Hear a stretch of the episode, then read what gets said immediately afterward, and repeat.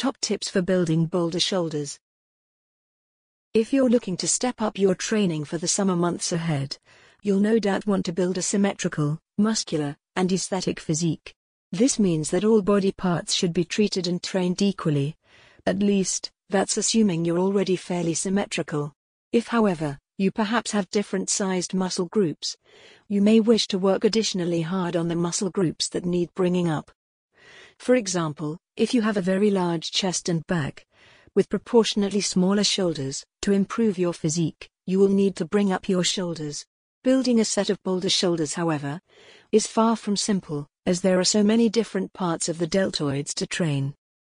You have your anterior deltoid, front, posterior deltoid, rear, lateral deltoid, plus your trapezius, which also form part of the shoulders.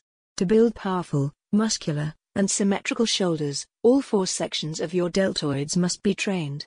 If your shoulders could need to be brought up to match the rest of your physique, here are some tried and tested tips for building powerful boulder shoulders.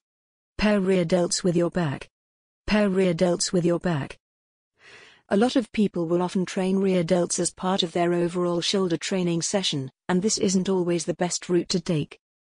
You see, a lot of people nowadays are training their rear delts with their backs, and when you think why, it makes perfect sense. During the pulling and rowing motions used to train the back, your rear delts will be picking up some of the slack and will be working. Of course, you aren't targeting them directly, but they are working. To really get the most from your training, consider training your rear delts at the same time as you train your back. You can still train rear delts on shoulder day as well. But if you are training them with your back, you can lower the volume as they will be getting worked at least twice per week. Consider an additional shoulder session. When you have body parts that are lagging, rather than simply ignoring them, you should instead work them extra hard. If your shoulders are lagging in comparison with the rest of your body, obviously you shouldn't cut back on training other parts to let them catch up. Instead, you should work your shoulders harder than usual. And what better way to do so than to increase the volume and include an additional shoulder training session? You could spend an extra day in the gym, focusing primarily on the deltoids. Or you could perhaps include a few extra shoulder training exercises during certain workouts. If you want the shoulders to grow, you need to shock them. And to shock them, increased volume may be required. Train traps with shoulders. As mentioned, though a lot of people don't realize it, the trapezius muscles are actually a part of your deltoids, and so should be trained with your shoulders. Most people train traps when they train back, but this isn't always effective. When you perform tried and tested shoulder favorites such as upright rows and lateral raises, you will be recruiting the upper traps quite a bit already. Why not get the most out of this by adding a few trap specific exercises? Of course, you can't go wrong with shrugs when training the traps, so just bear that in mind when you're training your deltoids. Press to the front when going heavy. Press to the front when going heavy. To really shock the muscles and induce hypertrophy, heavy loads may be required, which is why barbell military presses are so popular. If you are training heavy, however, make sure you always perform these exercises to the front, rather than doing behind the neck variations. A lot of people think that front and rear presses are interchangeable and are virtually identical, but this is not the case at all. When training the shoulders, if you are going heavy, you must make sure you are always protecting your rotator cuffs.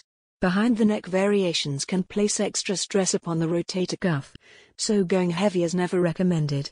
By all means perform behind the neck variations of military presses, but make sure the weight is manageable, and perhaps think about increasing the number of reps performed instead. Switch up your presses. Believe it or not, but when most people train their shoulders, they will only include one pressing exercise, yet this is not always effective. You see, although pressing exercises are similar, different variants will provide different results as they target different parts of the shoulders. If, for example, you begin with seated dumbbell shoulder presses, do not be afraid to then move on to standing barbell military presses, or even seated machine shoulder presses. Not only is it okay to perform more than one press, it is also recommended that you try different variations, using different pieces of equipment. If you perform standing barbell presses one day, you could try standing dumbbell shoulder presses the next time. There are Arnold presses, machine presses, seated presses, standing presses, behind the neck presses, and more besides. For packing on muscle mass, you can't go wrong with presses. Try not to extend your elbows during lateral raises.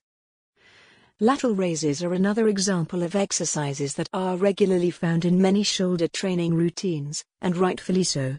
If you perform dumbbell lateral raises, however, you must make sure that you do not fully extend your elbows when performing the exercise.